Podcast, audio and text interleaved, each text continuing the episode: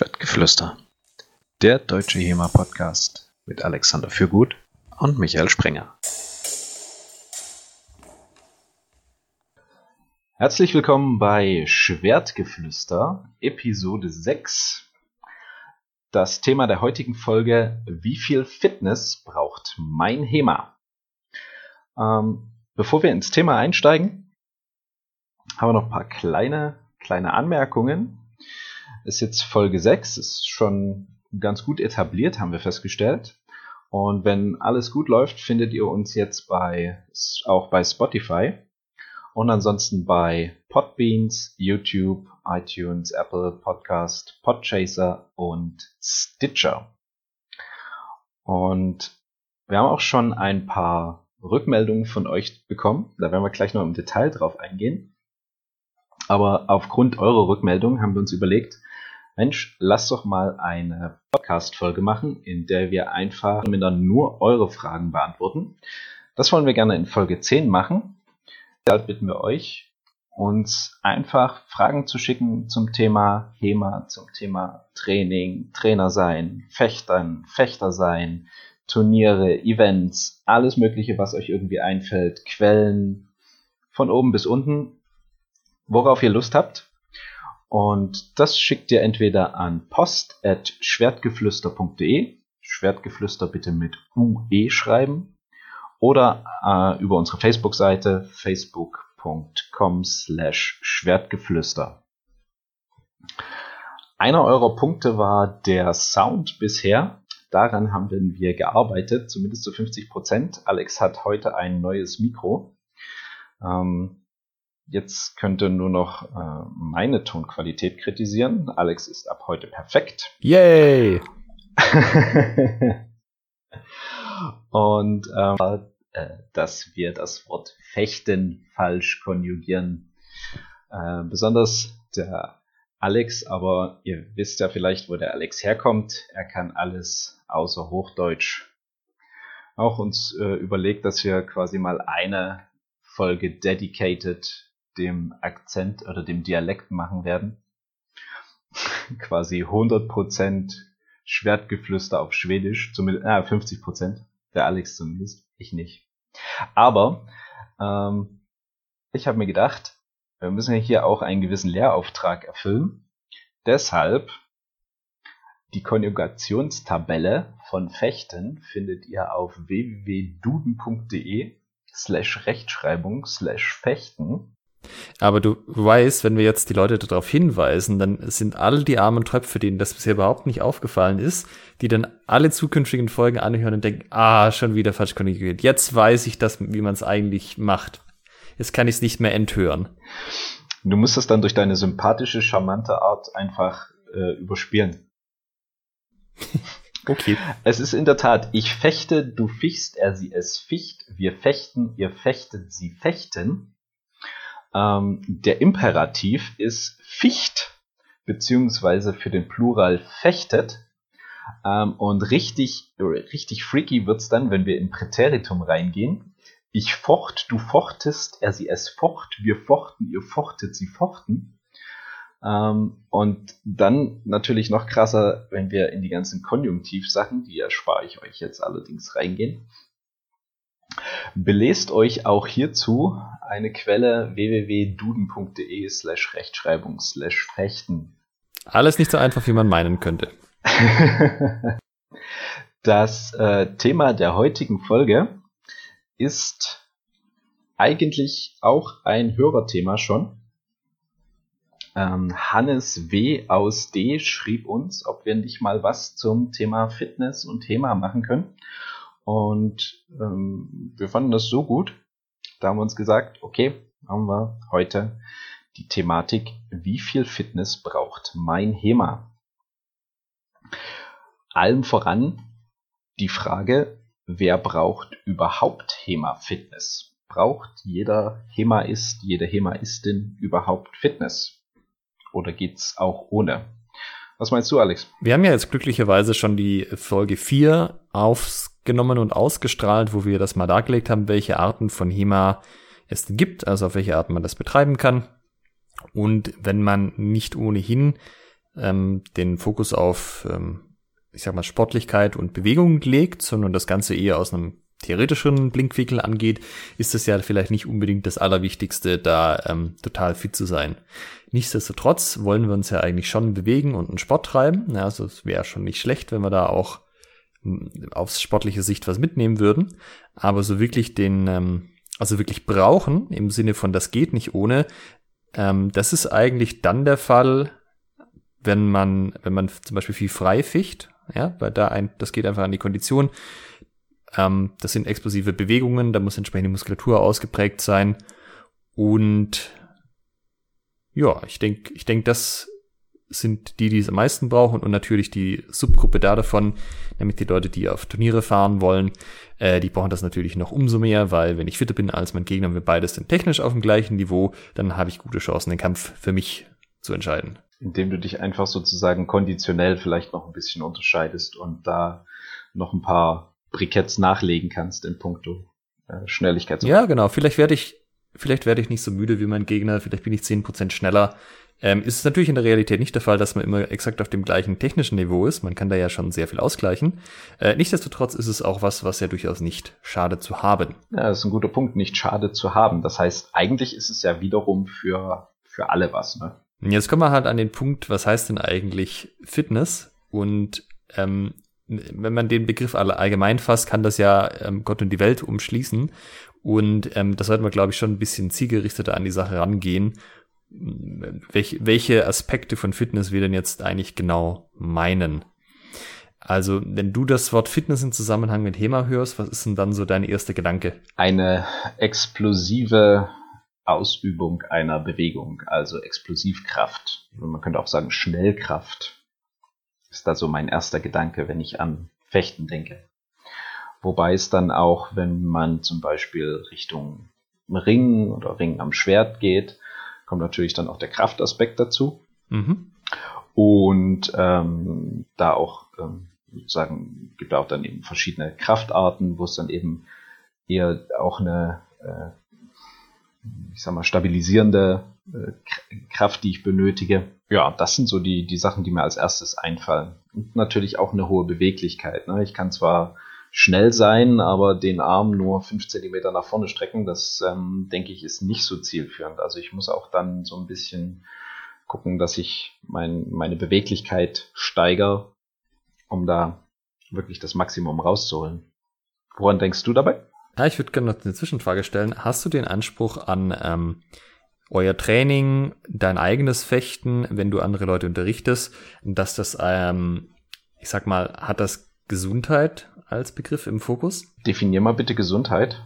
Nun, es ist ja prinzipiell ganz gut, sich zu bewegen, Herz-Kreislauf-System ähm, auf Vordermann zu bringen. Es ist gut, Muskulatur aufzubauen, aber es kann ja auch ins Gegenteil überschwappen, wenn ich zum Beispiel sehr einseitig trainiere, also wenn ich zum Beispiel ähm, die Muskulatur trainiere, die für meine Hiebe verantwortlich ist, aber nicht die Gegenmuskulatur, dann kann ich ja ähm, Dings ausbilden. Wie heißt ähm, nicht Missbildungen, wenn man einseitig muskulär. Asymmetrien. Ah, genau, Asymmetrien bzw. Ähm, Disbalancen ausbilden, was ja dann nicht so gesund wäre. Und ähm, während ja zum Beispiel das Freifechten durchaus sehr anstrengend sein kann, wo dann entsprechend auch das Herz-Kreislauf-System gut gefordert wird, ähm, wenn ich ein ähm, sag mal, zu intensives Training mache oder ein zu hartes Training, kann es ja dann wiederum sein, dass sich die Wahrscheinlichkeit erhöht, dass um sich irgendwie was tut und dass das dann auch wieder nicht so unbedingt dauerhaft der Gesundheit zuträglich ist. Ja, und ähm, die Frage ist jetzt sozusagen, wie sehr achte ich bei einem Training, was ich gebe, auf, auf diese Aspekte sozusagen, dass die, dass das Training ausgeglichen ist. Genau.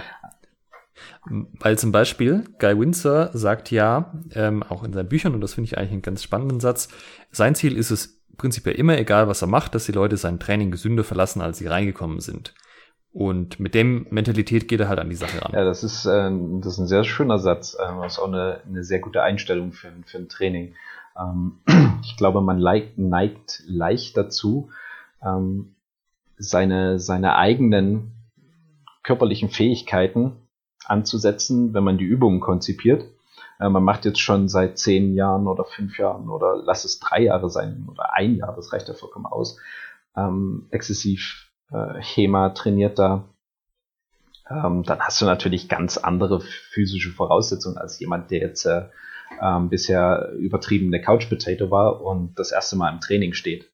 Ähm, das ist natürlich ganz wichtig, dort ähm, ein sehr ein, ein Training zu gestalten, was sehr individuell ist, ähm, beziehungsweise die Trainings oder die Fitness-Trainingsmethodik so zu wählen, dass jeder die das Level an sein persönliches Level anpassen kann. Ähm, aber mir persönlich ist es sehr, sehr wichtig. Ich achte da auch äh, sehr drauf. Ähm, ich bin ähm, selbst, äh, wie soll ich sagen, jahrelanger Kniepatient. Ähm, das heißt, ich hatte schon mehrere Verletzungen am Knie und ähm, mehrere Operationen und auch mehrere Reha-Aufenthalte. Ähm, Im Zusammenhang mit HEMA? Nee, äh, das ist, äh, das habe ich mir in der, in der, ich habe als Kind damit angefangen und das dann sukzessive weiter betrieben, dieses Hobby. Okay. Knie, Knieverletzung. Ähm, auf jeden Fall, ähm, dadurch ist mir, ist mir sehr bewusst geworden, wenn du irgendwie äh, in der Reha jeden Tag Physiotherapie hast und dich dann auch mal mit den, nicht nur da bespaßen lässt, sondern auch mit den Therapeuten unterhältst, okay, warum machen wir das, wie und was, ähm, die erzählen einem das dann auch sehr bereitwillig. Ähm, da habe ich eine, eine ganze Menge gelernt, ähm, gerade so in Bezug auf ähm, ne, das gleichmäßiges Trainieren von Muskelgruppen, worauf muss ich achten, was ist gelenkt schon, was ist nicht gelenkt schon.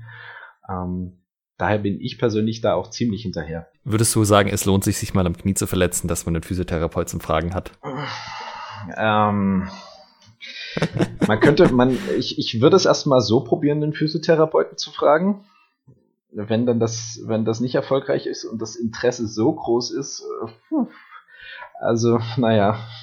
Wir, wir haben jetzt ja schon auch ein paar verschiedene Aspekte angesprochen. Das eine ist, ich bin auf einem bestimmten Stand und möchte ähm, zum Beispiel noch ein paar Vorteile rausholen, wenn ich irgendwie ins Freigefecht gehe. Ähm, ich möchte an bestimmten Bereichen arbeiten, wie zum Beispiel, dass im Ringen die Kraft schneller ausgeht. Aber das, was du jetzt gerade auch angesprochen hast, ist ja auch, wenn neue Leute in das Hobby kommen, die gegebenenfalls nicht die körperlichen Voraussetzungen mitbringen, wie man die aufbaut. Und dann nochmal der Aspekt Prävention, also dass man es weniger wahrscheinlich macht, sich zu verletzen, indem man zum Beispiel eben keine Dysbalancen aufbauen lässt, sondern das entsprechend dem entgegenwirkt. Ähm, fangen wir mal vielleicht damit an dem neue Leute, die ins Training kommen. Was ist denn realistisch leistbar innerhalb des Trainings, was das Thema körperliche Fitness angeht? Also was wäre deine Erwartung? Meiner Meinung nach ist es realistisch leistbar, dass du Motivation schaffst bei äh, dem oder der Trainierenden, sich mit dem Thema Fitness auseinanderzusetzen ähm, vielleicht auch eine, eine Einstufung zu sehen. Ähm, sich selbst, ne, du kommst da rein, nehmen wir wieder das Beispiel von vorhin, du hast bisher äh, Training, das, also das größte Training war irgendwie einarmiges Reißen und ähm, die Chipstüte zu öffnen. und jetzt und jetzt kommst du da in so einen so einen Sportverein rein und die haben dann eben auch eine, so wie bei uns, eine, eine Workout-Einheit mit drin. Und ähm, du siehst halt, okay, die sind alle total fit. Ähm, das ist im ersten Moment wahrscheinlich ein bisschen abschreckend. Ne? Du denkst ja, oh Gott, das schaffe ich nie.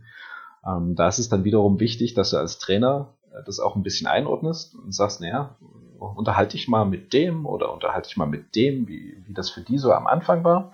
Und dann machen die das, dann gehen die zu dem oder dem hin und ähm, sagen dann, her, hier so mit Krafttraining und wie war das für euch? Und dann meinte, oh Gott, das war die totale Hölle am Anfang. Äh, ich habe hier überhaupt nichts geschissen gekriegt. Ähm, die anderen, die hatten alle, die waren super fit.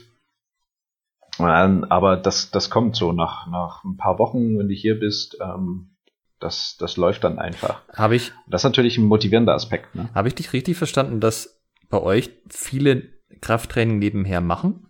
Oder war das jetzt äh, die, das Krafttraining, was Sie durch das Training selber kriegen? Das war jetzt bezogen auf, ich nenne es jetzt mal Fitnesstraining innerhalb einer Trainingseinheit bei uns. Du kannst ja kein komplettes Fitnesstraining machen, ne? du wirst ja auch noch mal ein bisschen fechten. Klar, jetzt ist auch die Frage, wie viele Stunden man pro Woche damit äh, zur Verfügung hat als Verein oder als Gruppe. Aber bei den meisten sind es jetzt nicht, ist nicht so, dass man irgendwie fünfmal pro Woche trainiert und dann ein oder zwei Einheiten sich komplett äh, körperlicher Fitness widmen kann, sondern es muss alles so ein bisschen ins Training eingesneakt werden. Und da sehe ich das als, ähm, als so Buffet, was man ausbreitet, wo sich dann jeder bedienen kann und dann auch ähm, Appetit bekommt zu sagen, ah ja, ja, das macht eigentlich, ist eigentlich gar nicht so schlimm. Ähm, mal zu laufen irgendwie so. Wie sieht das aus? Also meinst du das jetzt als Teil des Aufwärmens? Ähm, wie unsere Krafteinheit aussieht? Genau, also ist das eine wirklich eine Einheit, dass ihr irgendwie eine Stunde Krafttraining macht? Ist das einfach zehn Minuten am Anfang des Trainings als Krafttraining genutzt oder wie kann ich mir das in der Praxis vorstellen? Nee, es ist eher mittendrin beziehungsweise Richtung Ende als Circle-Training ähm, aufgebaut wo wir, also Tabata-Training mit verschiedenen Übungen, seien es jetzt äh, Liegestütze, Rumpfbeuge, Kniebeuge, äh, Klimmzüge, ähm, Burpees, also da gibt's ja unzählige Varianten da. Das sind meistens Bodyweight Exercises. Ja. Also ähm, höchstens noch sozusagen das Körpergewicht des anderen oder eines Trainingspartners dazu, aber wir nehmen dann keine Hilfsmittel außer Klimmzugstangen.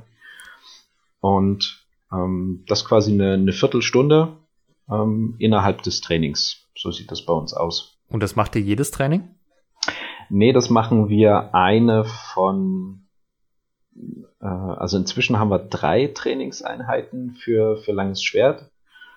Und wir machen es, hat, machen es eine, also in einer ist es richtig dediziert drin. Okay. Und im Vergleich dazu, ähm, wie gestaltet ihr dann euren, euer Aufwärmen zum Beispiel? Hat das auch Krafttrainingsaspekte, Fitnessaspekte oder ist das wirklich nur zum Warmwerden? Ja, das ist ein guter Punkt. Ähm, ich persönlich bin der Meinung anders. Ähm, für mich, wenn du, wenn, wenn ich den Begriff Fitness höre, ja. ähm, dann denke ich primär an drei Sachen, nämlich Schnelligkeit, Kraft und Ausdauer.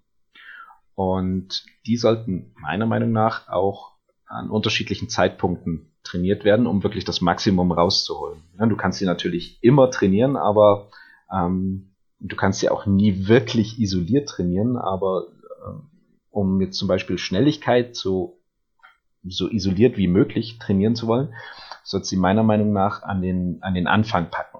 Mhm. Ja, das heißt, die, die Aufwärmübungen sind dann eben von, von Schnelligkeitsübungen ein bisschen geprägt. Ähm, schnelle Fußarbeit, äh, schnelle Ausfälle, ähm, Waffe, Stiche, so eine Geschichten. Ähm, wohingehend dann Kraft und e-, eben dann in diesem, in diesem 15-Minuten-Teil, der dann ein bisschen später kommt, drin ist. Ähm, und so wirkliches Ausdauertraining, ähm, so richtig ich sag mal, eine, eine, eine Grundlagenausdauer, wo du sagst, okay, eine halbe, halbe Stunde laufen musst du dazu schon. Ähm, das haben wir nicht im Training mit drin. Okay, und was, was davon würdest du sagen, wird denn von eurem Fechttraining abgedeckt? Also zum Beispiel Freifechten ist ja durchaus anstrengend. Deckt das dann nicht den Ausdauerteil ab? Ja, das ist ein guter Punkt. Ähm, natürlich ist jedes, jedes Fechttraining auch ein Fitnesstraining.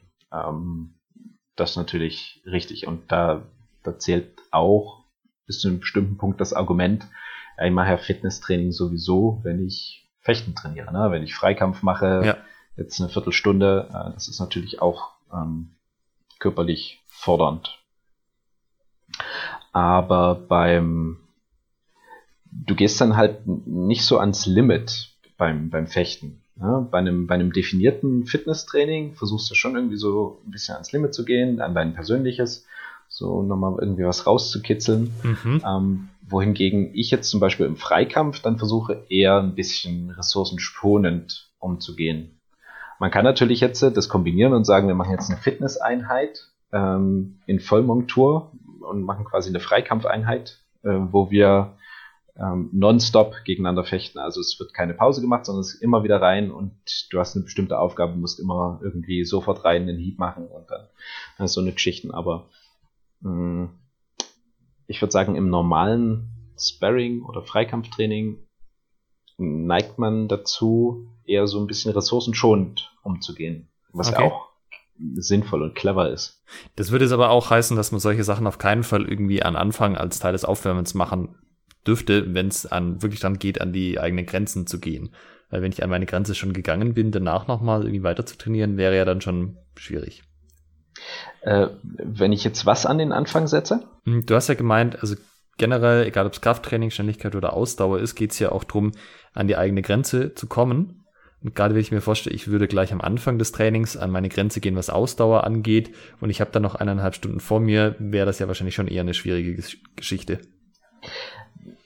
Das kommt auch wieder ein bisschen drauf an, was das Ziel der Einheit ist. Wenn das Ziel der Einheit ist, mal wirklich in einem Erschöpfungszustand noch halbwegs vernünftige Freigefechte hinzubekommen, ist das natürlich eine super Sache. Ja. Dann machst du am Anfang Hochcardio, äh, High-Intense Interval Training ähm, und prügelst dich so richtig leer ähm, und dann stand noch Freikämpfe zu bestreiten. Und dann kannst du es auch noch steigern, indem du sagst, okay, eine Gruppe macht es nur, die geht ans Limit vorher und die anderen, die sind taufrisch. Und dann musst du, mhm. in die in einem frischen Zustand reinkommen, musst du dich im abgeprügelten Zustand bewähren.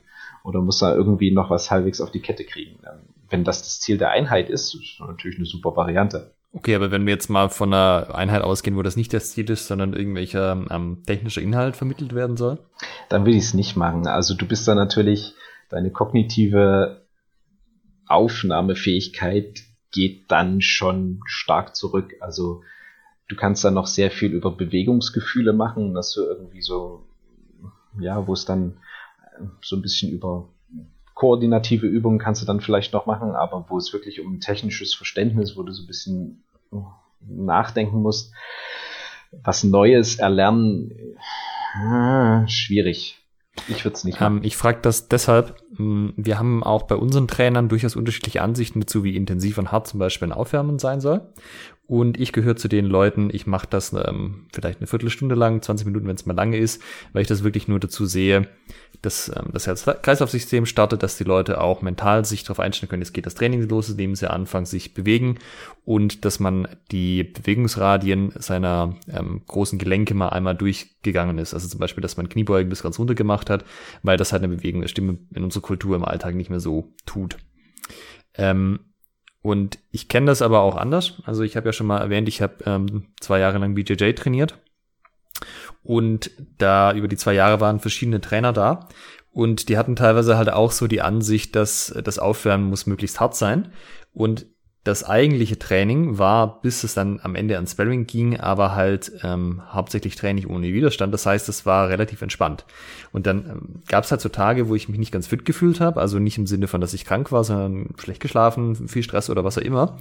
Und ich mir halt überlegt habe, boah, also das Aufwärmen jetzt mitmachen, das, puh, ich weiß nicht, da fühle ich, das, das könnte schwierig werden, wohingegen die eigentliche technische Trainingseinheit überhaupt kein Problem gewesen wäre, weil die wirklich auf dem fechterisch, äh, nicht fechterisch, auf dem Fitness äh, levelmäßig sehr niedrig angesetzt war.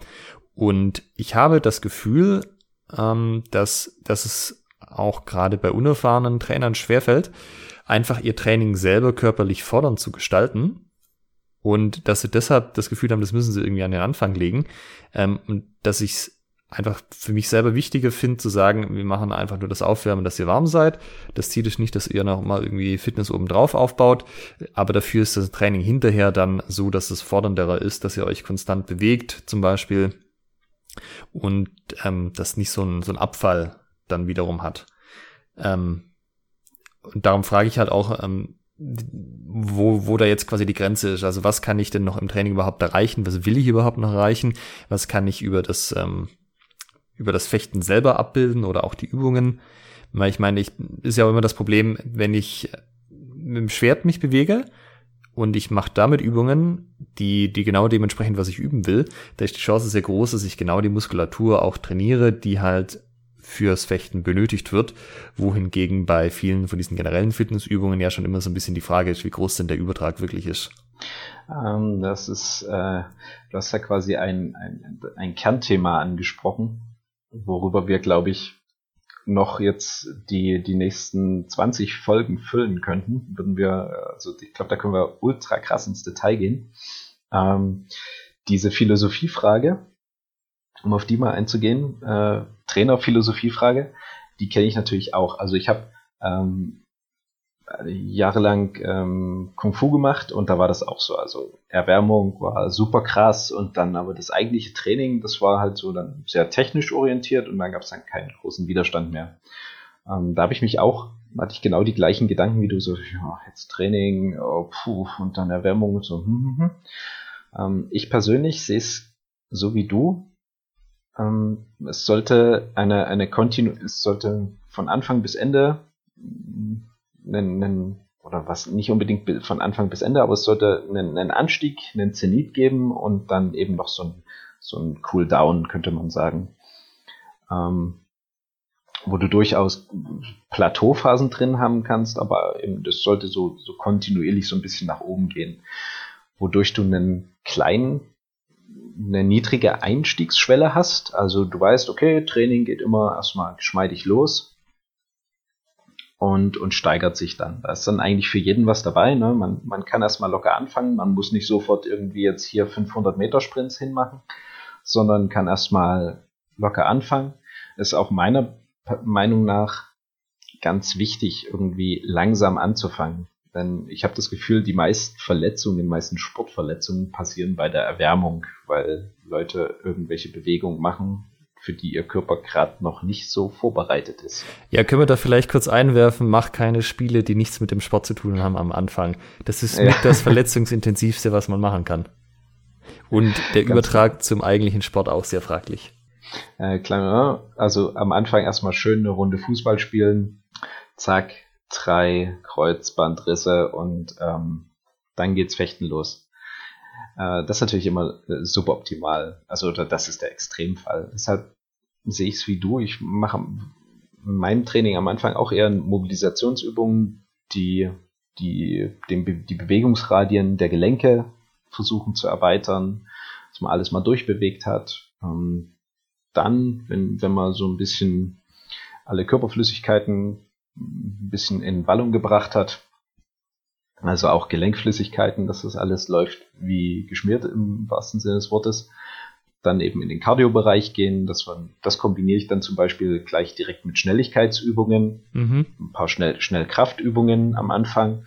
Also man kann das ja auch so gestalten, dass es alles zusammenpasst, ne, dass man keine Zeit verschwendet. Ähm, und dann hast du eigentlich alles dabei gehabt. Ne? Die Leute sind erwärmt, können sich bewegen, ähm, Puls ist und Blutdruck sind ein bisschen nach oben gebracht, sie sind aktiviert, ne, also körperliche Bewegung aktiviert auch kognitiv, ne, man, man ist aufnahmefähig. Und das ist ja auch total wichtig, gerade weil die Leute ja dann vom Arbeiten kommen und wer weiß, was im Kopf haben. Genau. Und ganz genau, ne? Also sie sind aufnahmefähig, sie sind so aktiviert, dass sie, dass sie jetzt Bock haben, okay, zack, Training geht los, aber sie sind auch, ne, du bist jetzt nicht schon wieder so platt, dass du denkst, ah, okay, was jetzt Oberhau, alles klar, hm, okay. Ne? Ja, aber die, die Sache ist halt zum Beispiel, wenn ich den Leuten irgendwie sage, die sollen Kniebeugen machen, ist es mir wichtig, dass die Leute die Kniebeugen mit guter Form machen, weil die sollen sich ja dann über die Zeit auch angewöhnen, dass sie eben eine gute Form annehmen, die für ihren Körper gut ist, zum Beispiel, dass die Knie eben Richtung der kleinen Zehe gehen und nicht nach innen kollabieren bei der Kniebeuge. Und wenn ich jetzt halt ähm, das irgendwie auf, auf Zeit mache, zum Beispiel, werde ich sagen, es macht jeder zehn oder so, oder auch wenn ich sage, ähm, oder wenn ich halt generell das Training so hart, hart gestalte, gerade wenn die am Anfang noch nicht so dabei sind, ist es ja vielleicht geschickter, ein paar Übungen zu machen, die auch kognitiv gar nicht so anspruchsvoll sind, so weil man sie einfach kennt, weil man gar nicht so viele davon macht, ähm, wo es dann auch, also wo es einfach ist, dann ein, die, die halt durchgängig mit einer guten Form zu machen und auch irgendwie drauf zu achten. Und ich habe halt immer das Gefühl, wenn man da gleich voll einsteigt, sind viele Leute noch gar nicht dabei, die brauchen irgendwie diese ersten 10 Minuten, 15 Minuten, um sich überhaupt mental auf irgendwas einlassen zu können. Und ähm, dass es da halt einfach ist, wenn das, das Aufwärmen auch gar nicht so fordernd ist, weil man dann nicht von 0 auf 100 gehen muss, sondern man kann halt langsam in die Sache reinkommen und sozusagen langsam auch wach werden, was das, ähm, ja, was das Fechten angeht. Du kannst auch erstmal den sozialen Aspekt noch pflegen. Ne? Du kannst, wenn du ein lockeres Laufen machst ähm, zum, zum Aufwärmen, da kannst du neben deinem Lieblingstrainingspartner herlaufen. Ja, genau. Das, das ist auch total wichtig dass man sich dann wirklich mental drauf einstimmen kann. Und dann halt alles abgehakt hat, was man irgendwie vorher noch abhaken musste, um dann wirklich bereit zu sein für das eigentliche Training. Ganz genau.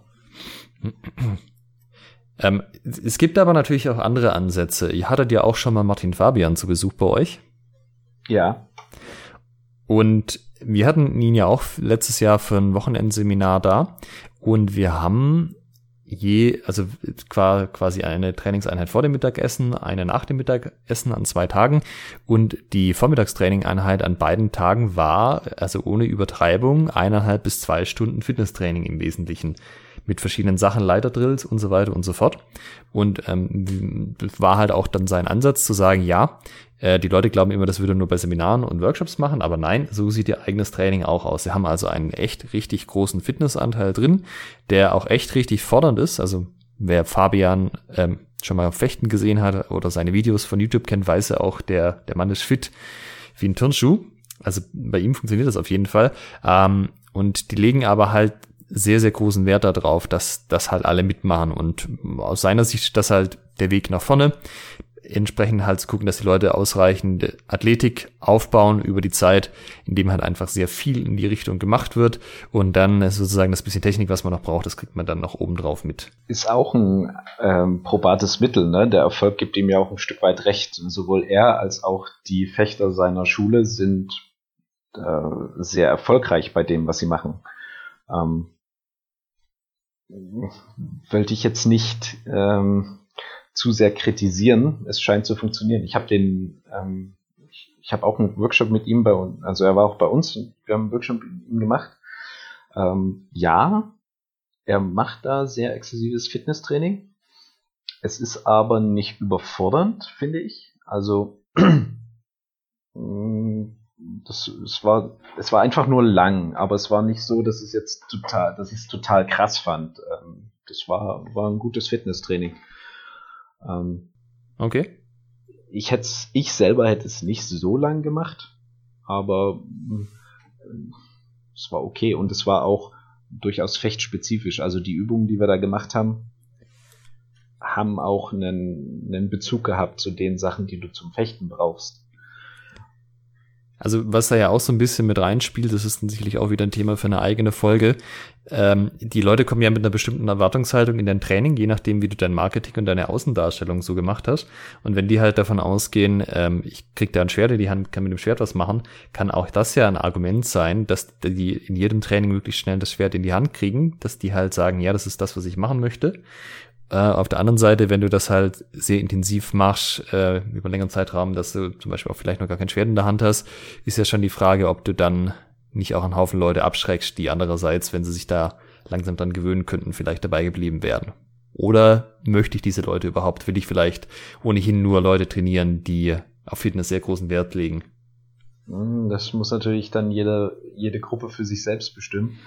Ähm, es verbietet ja einem aber auch niemand schon eine spezifische Erwärmung zu machen oder die äh, in die in die Erwärmung die, die Waffe mit einzubinden, sei es jetzt das Schwert, sei es Rapier, sei es Schwert und Buckler, ne, dass man, du kannst ja Übungen machen, ähm, die die Schnelligkeit fördern, die die Schnellkraft fördern, wo eben die Waffe einfach zumindest in der Hand ist und man irgendwie was damit macht. Ich glaube ja, das ist ein Teilaspekt des Trainings, wo ähm, relativ viel Wissen auch noch bei den Leuten aufgebaut werden kann. Und da nehme ich mich selber nicht aus. Wenn wir jetzt an den technischen Inhalt denken, wenn ich jetzt zum Beispiel Langschwert mache, Langschwert unterrichte, du kannst mich nach allem davon fragen und ich kann dir zu allem eine lange Erläuterung liefern, warum das genauso sinnvoll ist, wie wir das machen, warum das anders nicht so sinnvoll ist, äh, was da an Körpermechanik und Co. einspielt. Ähm, aber ja, ich habe das Gefühl, so gerade auch Erwärmungen am Anfang werden halt einfach gerne mal übernommen von anderen Leuten, die man irgendwie nett fand, die man, die man gesehen hat irgendwo. Und ähm, ob das irgendwie so alles wirklich so einen guten Übertrag hat aufs Fechten, ob das die Ziele erreicht, die man eigentlich damit gerne erreichen möchte. Ähm, also insgesamt scheint es das ja schon zu tun, das würde man schon, schon merken, aber so diese ganze Sache, könnte ich einfach einzelne Übungen mit anderen Übungen ersetzen, hätte dann mehr Nutzen aus dem Ganzen oder nicht? Und das ist halt auch was, was ich für mich nicht klar beantworten kann, weil das ähm, zugegebenermaßen einfach ein Punkt ist, wo ich mich deutlich schlechter auskenne als mit dem ähm, technischen Aspekt. Ich lese zwar immer wieder Artikel, aber auch gefühlt so die, die Sportwissenschaft ist es irgendwie nicht das, äh, mathematische, das kommt genau eine Antwort raus am Ende und die ist es. und dann kriegt man doch auch immer wieder sehr widersprüchliche Informationen. Das macht alles ein bisschen schwierig, da äh, den Nutzen auch zu sehen und so. Also man kann natürlich was mal ein halbes Jahr probieren und gucken, aber das ist halt dann auch so auf der eigenen, ich habe ein Gefühl, das war jetzt irgendwie ganz gut oder halt auch nicht Basis. Da kommt es dann immer auf den, auf den Trainer individuell an sogar. Also ich denke, in, in einer Gruppe kannst du mehrere Trainer mit verschiedenen Ansätzen haben. Das ist auch bei uns so. Also andere Trainer äh, oder jetzt die Trainer in, in unserem Verein machen eine andere Erwärmung, als ich das machen würde. Die haben zwar den einen oder anderen Aspekt von meiner Erwärmung übernommen, aber die machen dann ihr eigenes Ding. Und da muss jeder seinen Weg finden, finde ich. Und wichtig für mich ist nur, dass man so ein bisschen offen ist für die Bedürfnisse der Trainierenden. Also wenn ein Trainierender zu dir kommt und dann sagt, ey, pass mal auf, Erwärmung so und so, das und das ist zwar ganz cool, und aber das und das ist noch nicht so mein Ding, dass man da das als, als Anstoß nimmt. Ne? Man muss ja nicht immer, weil es irgendeinem nicht gefällt, sein komplettes äh, Training umstellen, aber zumindest mal überlegen, ah, okay, den Aspekt habe ich noch gar nicht so berücksichtigt. Ähm, er oder sie hat jetzt diese oder jene körperliche Voraussetzung, die ich nicht habe und oder andersrum. Ähm, ja, klar, äh, das muss man auch noch berücksichtigen. Hm, und da gibt es noch mehr Fechter oder Fechterinnen in meinem Verein, die das auch so haben. Also, und wo ich dir ein, recht, sorry, mach du. Ja. und der, der, ne, jetzt wo ich sage, ne, Fechter und Fechterinnen, das ist ja schon mal ein Unterschied. Also es ist äh, für eine Frau zum Beispiel anatomisch schwieriger, einen Klimmzug zu machen, als für einen Mann. Und wenn du halt als Mann das Training gibst und sagst, wir machen jetzt Klimmzüge, ähm, das kann natürlich super demotivierend sein. Da muss man dann auch eben kleinschrittig anfangen. Okay, wenn ihr keinen Klimmzug hinkriegt, macht ihr eine Übung, die sieht so und so aus. Das ist als Vorübung und so weiter und so fort. Und da muss man ein bisschen open-minded sein, finde ich. Ein klassisches Beispiel wären ja auch Liegestütze. Das ist ja auch was, wo Männer mit äh, deutlich sich einfacher tun. Mhm. Aber nochmal zu dem Aspekt, ähm, das muss ja jeder selber machen. Das ist ja für mich eigentlich genau der Punkt. Äh, ist es nicht, also, hm, weißt du, so wenn du in einem Verein fechtest, hast du ja irgendwann ähm, ein oder vielleicht mal zwei Interpretationen, wie man eine bestimmte Sache macht weil es ganz klar Kriterien gibt, nach denen man festlegen kann, ob die eine Variante besser ist als die andere. Das heißt, über die Zeit sollten die schlechteren Varianten aussterben und nur der überlegene Zaunhaut zum Beispiel überleben. Aber wenn dann halt jeder sein eigenes äh, Aufwärmen macht, was halt irgendwie komplett anders aussieht, ähm, sollte es nicht so sein, dass wenn wir ähm, also wenn wir eine vergleichbare Gruppe Personen im Raum haben, klar, auf die muss man eingehen, das ist wichtig, und das gleiche Ziel verfolgen, äh, sollte es dann nicht eigentlich eine ähm, sehr gute, schrägstrich ideale Version geben, wie man sich erwärmen kann. Die kann ja auch sich ändern. Ja, vielleicht muss man das periodisieren mit äh, alle drei Monate oder so. Aber ähm, das, also für mich ist das irgendwie halt ein Zeichen, dass da noch nicht so viel Wissen oder noch nicht so viele Tests da sind, dass, dass das jeder irgendwie anders macht. Weil eigentlich müsste es ja auch hier Sachen geben, die deutlich besser funktionieren als andere. Ich glaube, die Problematik da ist, dass das auch gerade noch Forschungsthema ist. Also Fitness, ähm, Muskelaufbau, Regeneration, wann habe ich Leistungszuwachs, das ist ein super krasses Forschungsthema. Ähm, und da ist es klar, dass es eigentlich das Optimum noch nicht gibt. Und da bin ich der Meinung, das würde, wenn man das durch Vielfältigkeit zum Beispiel hinkriegt, ähm, da jetzt äh, das zu kompensieren und dann auch jeder merkt, was ihm oder ihr gut tut und man versucht möglichst viel Feedback auch zu geben dem Trainer. Das ist auch super wichtig, dass man sich traut, okay, ähm, Trainer macht die, der Trainer macht das so, der Trainer macht das so, dass man sagt, hier, das gefällt mir bei dir, das gefällt mir bei dir. Ähm, das ist, glaube ich, in der, in der Gruppe ganz wichtig. Aber zurück zu deinem Punkt. Ähm, ich denke, selbst der, der Forschungsstand ist noch nicht so weit, dass man da sagen kann, okay, so sieht das optimale Warm-up aus. Und selbst wenn du Experten fragst, da fragst du drei Experten und kriegst fünf Meinungen. Ähm, ja, das ist halt so das Problem, genau. Ich bin der Meinung, unser Körper ist ähm, ziemlich, ziemlich cool, besonders unser Gehirn, ähm, und bringt von alleine Transferleistungen. Ähm, ein einfaches Beispiel ist, du lernst mit einer Hand schreiben. Bei mir ist es die linke, weil ich Linkshänder bin. Äh, du bist Rechtshänder. Mhm. Ähm, hast mit rechts schreiben gelernt. Und jetzt nehmen wir an, du hast noch nie in deinem Leben einen Stift in die andere Hand genommen, sondern du hast immer nur mit deiner rechten Hand oder ich mit meiner linken Hand gemalt und geschrieben. Ja. Ähm, jetzt nehme ich den Stift in die linke, in die rechte Hand und auch wenn das nicht schön aussieht am Anfang, ich bin in der Lage, damit Buchstaben zu malen, obwohl ich das damit noch nie gemacht habe, sondern okay. einfach nur mit der linken. So, das heißt, es gibt immer irgendwie eine Art Transferleistung von dem einen zum anderen. Und da, da denke ich, muss man sich keine großartigen Sorgen machen, dass man jetzt sagt, okay, oh, wie, wie machen wir das jetzt optimal? Ich würde sagen, Hauptsache, Hauptsache irgendetwas machen was äh, zumindest nicht grob fahrlässig und gelenkschädigend ist oder ähm, äh, also die, ich, die ich, ich gebe dir da recht. Ja, also solange wir es nicht besser wissen, ist natürlich die einzige Möglichkeit, die wir haben, es nicht schlimmer zu machen. Ja.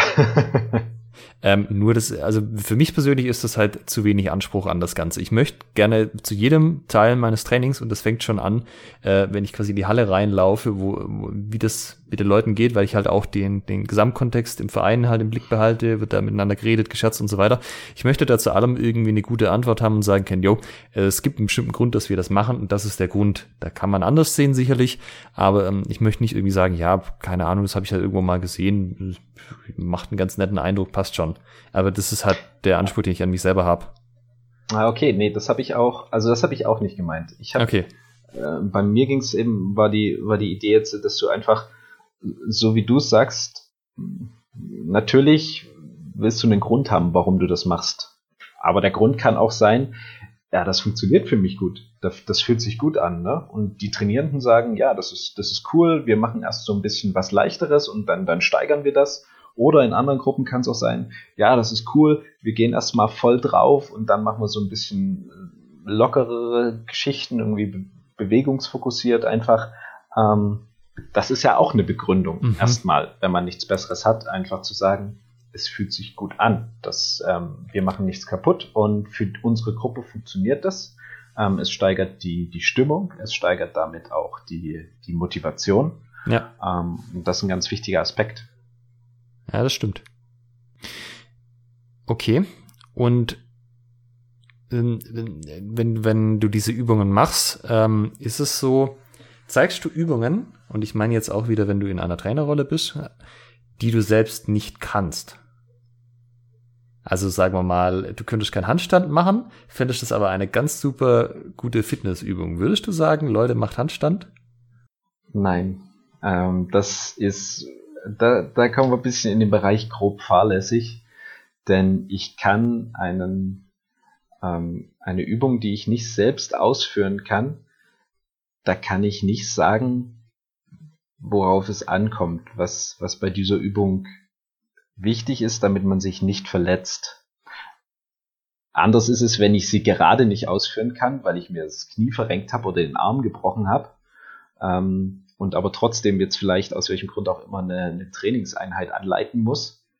Ähm, aber selbst da würde ich mir jetzt, äh, wenn es darum geht, das jemandem beizubringen, der das vorher noch nie gemacht hat, jemanden nehmen, von dem ich weiß, dass es kann, und dann zeigen, okay, so macht man das.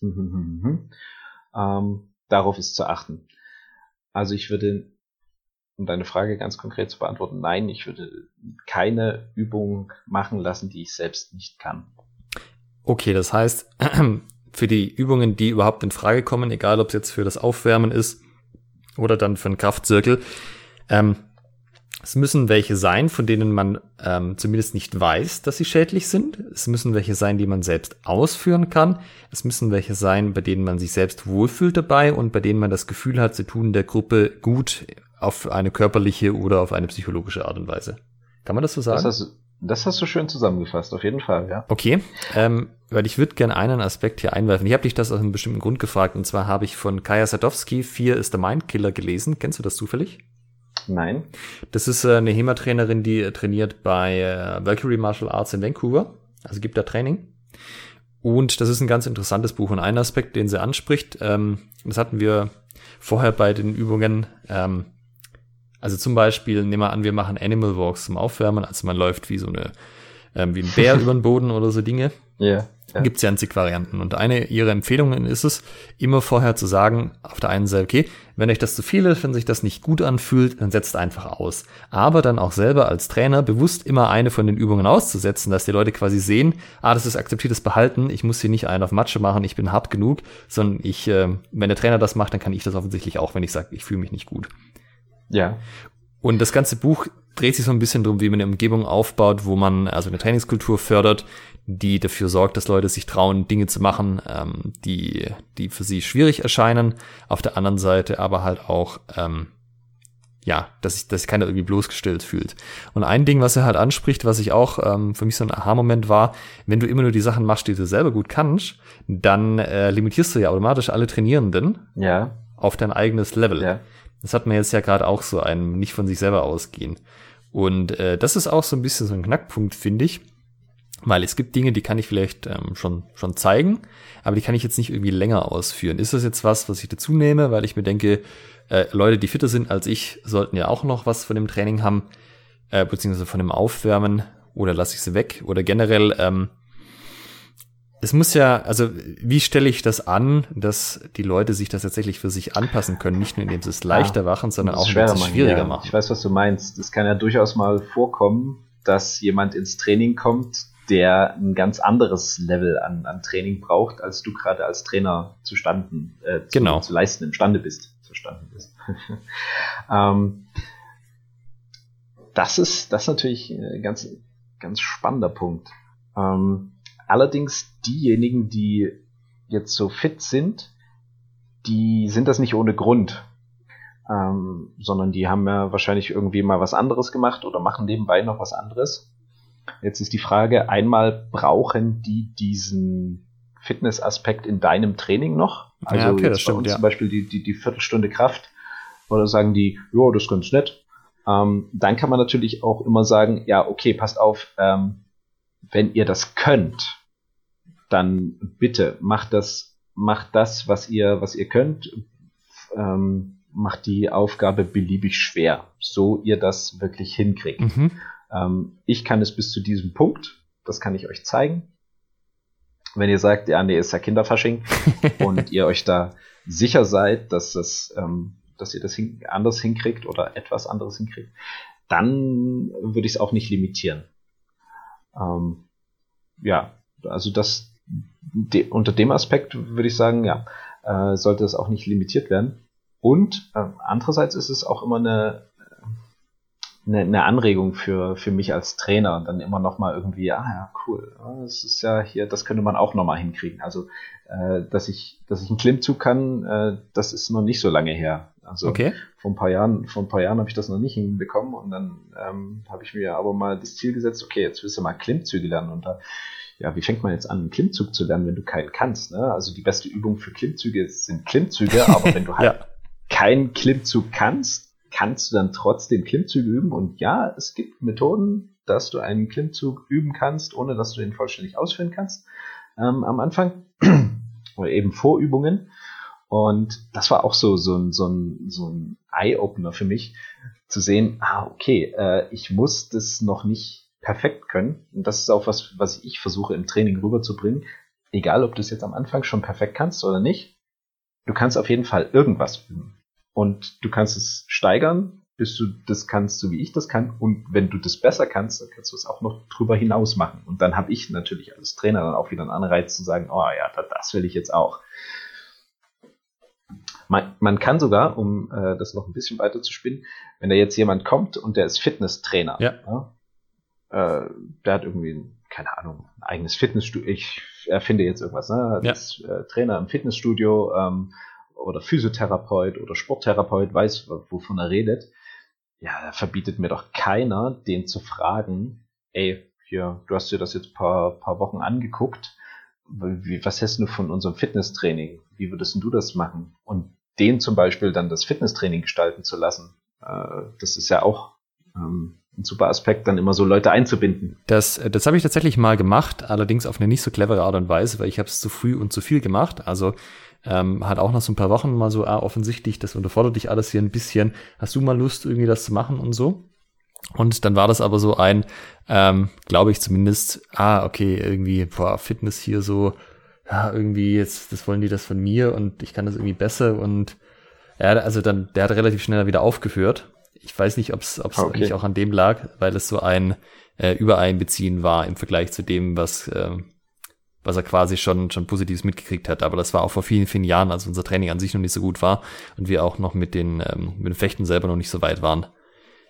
Okay. Aber ich, also ich glaube, was gut funktioniert, ist so für einzelne Übungen so, hey, ähm, weil das ist dann so noch eine Würdigung von einzelnen Personen, zu sagen, hey, der X kann die Sachen aber noch viel besser. Also ich mag Studie einmal nochmal zeigen. Genau, und wenn er jetzt richtig schwer machen will, kann ich noch eine schwere Version zeigen. Genau, dann macht das so. Ja, genau. Das ist cool. Auf jeden Fall. Ich finde spannend, dass du Klimmzüge im Speziellen angesprochen hast, weil ähm, ich hatte das Problem, ich habe lange, lange gefochten und ich habe nicht nebenher noch irgendwie Krafttraining gemacht. Oder, also ich habe halt gefochten im Wesentlichen. Ich bin dann noch zum BJJ gegangen und oder davor zum Judo, aber ich habe nicht nochmal irgendwie separat irgendwas spezifisch dafür trainiert. Und die Sache war, ähm, ich habe gemerkt, dass ähm, dadurch, dass äh, die ganzen die ganzen Fechtbewegungen, ja, das ist so der schiebende Archetyp nach Kelly Starrett. Wir erinnern uns an den geschmeidigen Leoparden ähm, dass halt meine Brustmuskulatur und dieser ganze Bereich hier halt stärker ausgeprägt war als meine Rückenmuskulatur. Das hat dazu geführt, und das hat eine Weile gedauert, bis mir das aufgefallen ist, dass meine Haltung schlechter geworden ist. Also meine Schultern sind nach vorne gewandert, weil das halt vorne quasi zusammengezogen hat. Und äh, das war dann auch ein Grund, warum ich mir besagtes Leopardenbuch dann auch geholt habe. Und ähm, er erläutert das halt im Wesentlichen so, naja, das sind halt die Muskeln auf der einen Seite und die Antagonisten dazu, das ist, wenn du ziehende Bewegung machst, zum Beispiel Klimmzüge habe ich mir eine Klimmzugstange besorgt, habe dann einfach angefangen, eine Weile Klimmzüge zu machen, auch nicht super viel oder irgendwie systematisch, sondern im Wesentlichen jedes Mal, wenn ich dran vorbeigekommen bin, habe ich halt fünf, sechs, sieben gemacht, je nachdem, wie viel halt ging. Und siehe da, das ist innerhalb von ein paar Monaten ähm, besser geworden und dann irgendwie nach einem halben Jahr war es dann auch wieder so, wie es sein sollte, also dass sich meine Haltung verbessert hat. Aber dieser Aspekt des ähm, Ausgleichstrainings, um spezifische äh, Asymmetrien, die durch das Training ausgebildet werden, ähm, wegzukriegen, sind mir bis zu dem Zeitpunkt nicht so richtig präsent gewesen. Und ähm, naja, also wahrscheinlich war ich auch einer der ersten, den das halt getroffen hat, weil ich halt zu dem Zeitpunkt irgendwie äh, auch schon wesentlich länger und wesentlich mehr trainiert habe als die meisten anderen im Verein. Ja, aber das ist ein wichtiger äh, oder interessanter Aspekt, den du ansprichst. Und viele sagen ja, ja, ich habe ja Fechten, das ist ja Training genug, ne? Das ist ja auch Fitnesstraining. Ähm, ja, äh, aber eben du trainierst mehr oder minder genau diese Bewegung und genau diese Muskeln, die dafür gebraucht werden und bildest dann besagte Dysbalancen aus. Ja. Ich habe sogar noch ein zweites Beispiel. Ich habe irgendwann ähm, mit dem Knie Probleme gekriegt. Also hm. nicht im Sinne von, dass es mechanisch unrund lief, aber es hat angefangen weh zu tun. So es geht. Und äh, auch da, Physiotherapeut, ja, muss ich mit dem Physiotherapeut mal unterhalten. Und im Wesentlichen, was die rausgefunden hat, ist, dass meine Stützmuskulatur nicht ausgeprägt genug war. Und dass das halt dafür gesorgt hat, dass wenn ich Bewegungen explosiver gemacht habe, wurde halt das Knie unnötig belastet und dass die Haltung halt an einigen Stellen nicht ganz so gut war. Hat sie mir diverse Übungen gezeigt, habe ich äh, gemacht, mache ich immer noch, wenn ich merke, dass da irgendwas anfängt, war dann nach einem Jahr auch wieder gut. Also war schon vorher besser und nach einem Jahr war es dann, hat sich komplett erledigt gehabt. Äh, und halt auch das war dann so eine Sache, ah, okay, stützt man das dazu. Ja, stimmt, das ist irgendwas, was wir überhaupt nicht im, im eigentlichen Training machen, weil du dich ja die konstant bewegst und nicht versuchst, irgendwie Haltungen also ja. Position zu halten zum da Beispiel. Da kommen wir zu einem interessanten Thema, nämlich Training innerhalb des Trainings oder Fitnesstraining innerhalb des Trainings und Fitnesstraining außerhalb des Trainings. Denn wir hatten ja schon gesagt, alles können wir im Training nicht abdecken. Zum Beispiel so, so Grundlagen Ausdauer. Ja. Und auch so diese Sachen, die den Stützapparat äh, trainieren. Klar können wir dazu Übungen machen. Äh, keine Ahnung, was halten, Planks oder wie auch immer. Aber im Training ist das schon ein bisschen schwierig. Das heißt, man, man sollte dann meiner Meinung nach durchaus dazu anregen, zu sagen, hey, guck mal hier, das sind Übungen, die kann man dafür machen. Ähm, das solltet ihr zum Beispiel auch außerhalb des Trainings noch machen. Ähm, bestes Beispiel ist eben Laufen oder Schwimmen gehen, um so eine gewisse Grundlagenausdauer zu bekommen. äh, halbe Stunde, dreimal die Woche oder was weiß ich. Ähm, und auch solche, solche Übungen zur Stützmuskulatur, so sind ja im Endeffekt auch Balanceübungen, so mit einem Wackelbrett oder sowas, das, oder ein paar Kissen übereinander gestapelt, auf einem Bein stehen, so ein bisschen in die Kniebeuge gehen, dabei das Knie nach außen äh, drücken, spannen. Ähm, das sind so Sachen, die man so im, außerhalb des Trainings noch machen sollte, meiner Meinung nach. Also ich bin, nachdem ich das dann alles irgendwann mal gelernt hatte, dazu übergegangen. Ich mache ab und zu mal Tests im Training, also zum Beispiel, ob deine Stützmuskulatur wie ausgeprägt die ist oder ob es die, die krasse Mängel hat, kannst du einfach dadurch feststellen, du stellst dich auf einem Bein, das andere hübsch auf Hüfthöhe an und dann ähm, beugst du dein Knie. Also solange du es gestreckt hast, merkst du nichts davon, aber sobald du den Knie beugst und ein Stück ins Knie gehst, wenn du dann halt anfängst zu zittern und äh, ja. nach links und rechts umzufallen, dann ist die wahrscheinlich nicht ausgeprägt genug, dann sollte man was machen. Und ich habe halt angefangen, die ab und zu mal einfach ähm, als Teil des Aufwärmens zu machen, so dass man so ein bisschen mal auf einem Bein steht, sich ein bisschen vor zurück bewegt und so, und einfach mal zu gucken, wie es den Leuten dabei geht. Und wenn dann halt irgendwie der eine oder andere da ähm, ganz offensichtlich krasse Mängel hat, dann halt nochmal explizit auf den zuzugehen, sagen, hey, pass mal auf, mir ist das und das aufgefallen, wir können mal nochmal kurz einmal einen Test machen. Ja, das sieht nicht so gut aus, vielleicht mal einfach nochmal mit dem Fachmann drüber reden. Mhm. Also einfach, dass es mir quasi so genug aufhört, dass ich sagen, hey, ähm, vielleicht redest du mal mit jemand drüber, der sich da besser auskennt, ob da irgendwie, ob ich mir das einbilde, ob das tatsächlich so ist. Auf jeden Fall genauso mit, mit Ausdauer, wenn du merkst, okay, einer ist nach äh, zwei Minuten Freikampftraining ähm, schon fix und alle, dann eben auf den oder die mal zugehen und sagen, hey, wie, wie sieht es bei dir aus mit, mit Ausdauertraining? Machst du da was? Äh, willst du das verbessern? Ist auch immer die Frage, es muss gewollt werden. Ne? Also du kannst niemandem irgendwas aufzwingen, du kannst zwar ähm, wertschätzend und wohlwollend motivieren und sagen, hier, äh, wie sieht's da und da aus? Beziehungsweise, wenn es irgendwie Mediz ja, was heißt medizinisch, aber wenn es irgendwie, wenn du siehst, ah, okay, hier ist schon das ist schon ein bisschen irgendwie eine krasse Fehlstellung, zumindest sieht es so aus. Äh, red da mal vielleicht mit einem, mit einem Orthopäden drüber oder einem Physiotherapeuten. Ähm, aber ansonsten so das, das Hinweis geben, finde ich, finde ich, ja, finde ich einen guten Punkt. Ja, wobei du, wobei ich auch sagen muss, ich ähm, hasse Laufen. Das äh, kommt sicherlich noch ja. aus Schulzeiten. Und ähm, also, dass ich laufen gehen würde über einen längeren Zeitraum, da müsste schon echt viel passieren. Das habe ich auch gedacht. Ich habe mir das dann aber irgendwie ähm, ich habe mir mal so, einen, so einen Fitness-Test als, als Ziel gesetzt.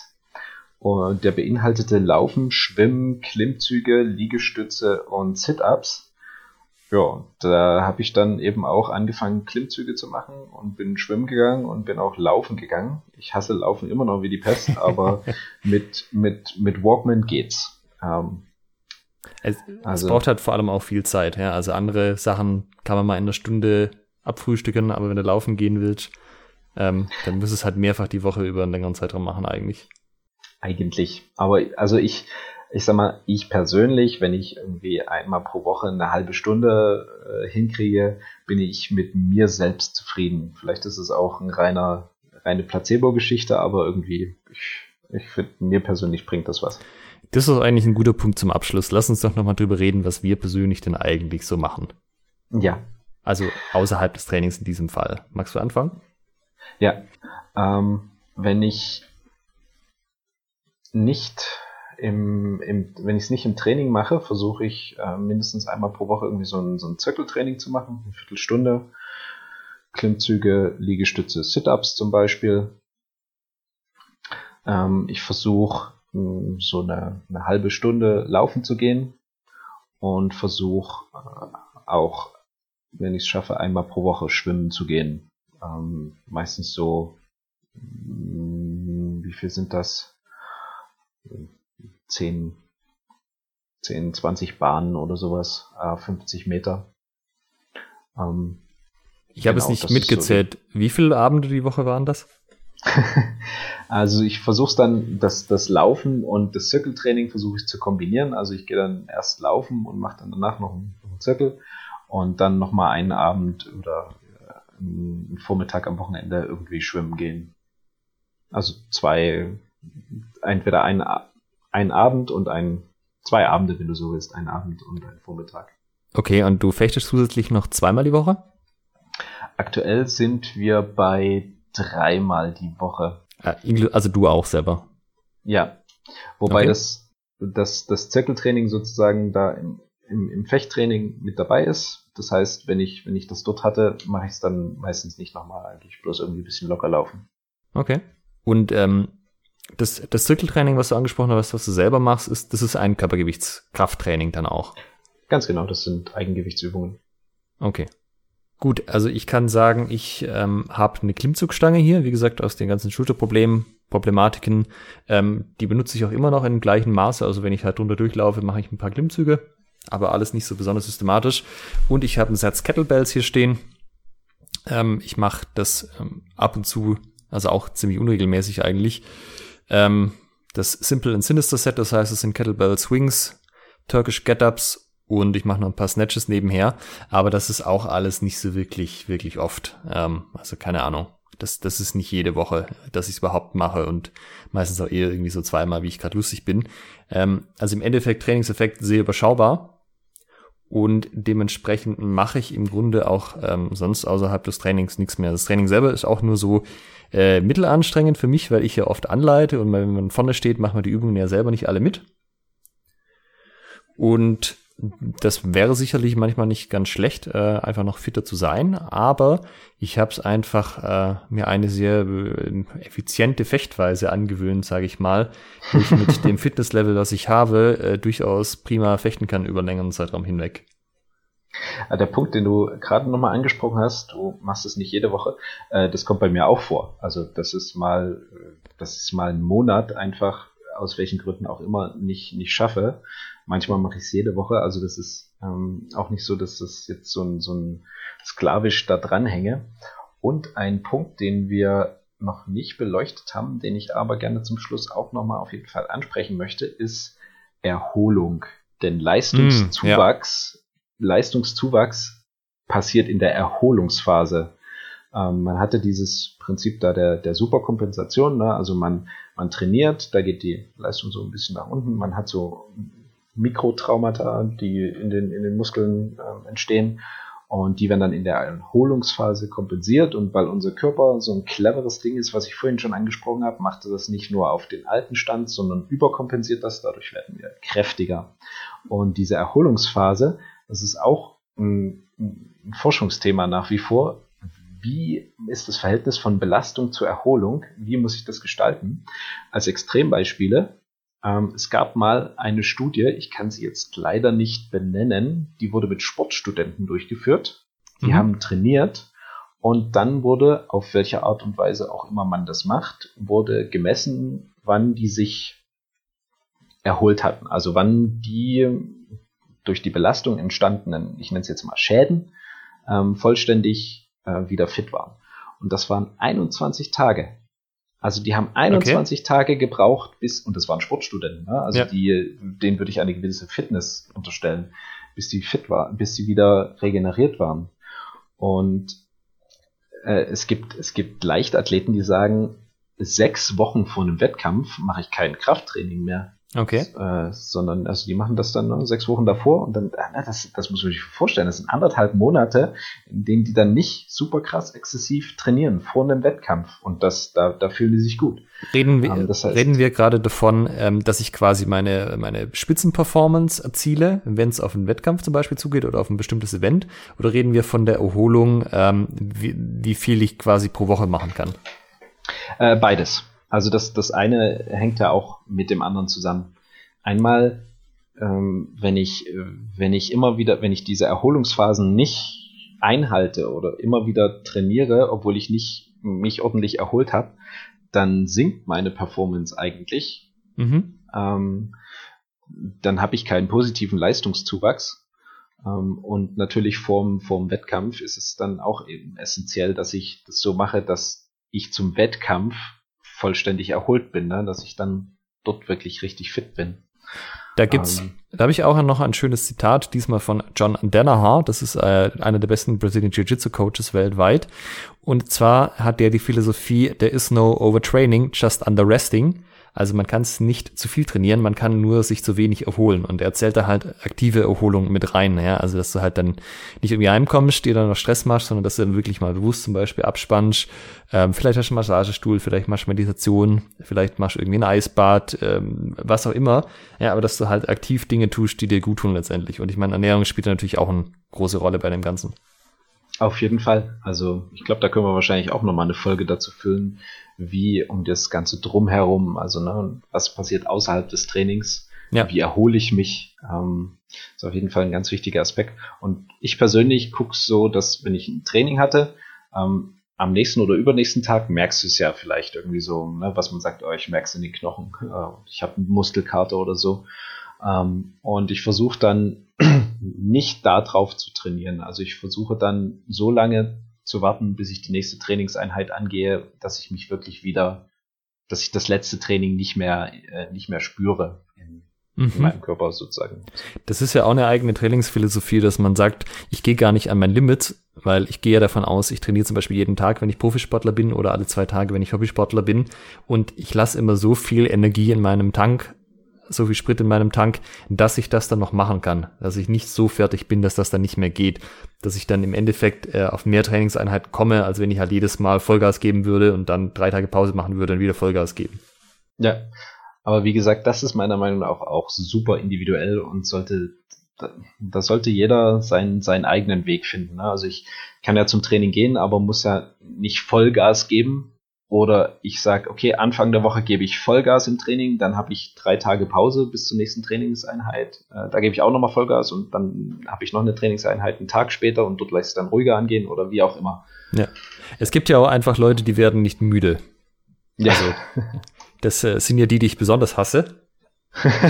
weil ich diese Fähigkeit selber so nicht besitze, aber die können machen, was sie wollen, Stunden um Stunden um Stunden, jeden Tag nochmal Training und dann, äh, ja, für die funktioniert das einfach. Ich habe das probiert mit viermal die Woche intensiven Sport. Ich habe es nicht dauerhaft durchgehalten, obwohl ich das echt zwei Jahre versucht habe anzustreben. Also auch das ist halt schon sehr unterschiedlich. Gut, da hatten wir heute eine ziemlich, ziemlich lange und informationsreiche Folge, wie ich finde. Und ich glaube, wir sind thematisch noch lange nicht durch mit dem Thema Fitness. Ähm, lass es uns noch mal kurz ein bisschen zusammenfassen. Worüber haben wir heute geredet? Ähm, wer braucht überhaupt Fitness im HEMA? Braucht es jeder? Ähm, deine Meinung? Naja, also es ist für jeden hilfreich, aber wirklich brauchen tun es halt die Leute, wenn sie zum Beispiel viel frei fechten wollen. Kommt eben auf die, auf die Ziele an. Genau. Also bin ich jetzt Freifechter, Turnierfechter, will das Problem so überhaupt gelöst werden. Ähm, ja, was ist, was ist das überhaupt? Was bedeutet das, fit for HEMA zu sein? Wie sieht so ein Training aus? Haben wir angesprochen. Wir, Alex und ich, sind der Meinung, dass man das so ein bisschen ähm, langsam angeht und dann steigert im Training. Und da kann man ja aber auch das individuell festlegen, was für einen und die Gruppe funktioniert. Ja, das, das ist halt heißt, wirklich ganz wichtig, sich nach der Gruppe aufzurichten, wen habe ich da vor mir und das auch zu ja, beobachten. Auf jeden Fall. Fitness innerhalb des Trainings ist auf jeden Fall im Allgemeinen durch Fechten gegeben, haben aber diskutiert, es kann durchaus zu Dysbalancen kommen oder zu ungewünschten Nebeneffekten, wo es dann eben sinnvoll ist, außerhalb des Fechtens da so ein bisschen einen Ausgleich zu schaffen. Und manche Aspekte, wie zum Beispiel meiner Meinung nach Ausdauertraining, lassen sich schwierig in einer anderthalbstündigen ähm, Trainingssession abbilden.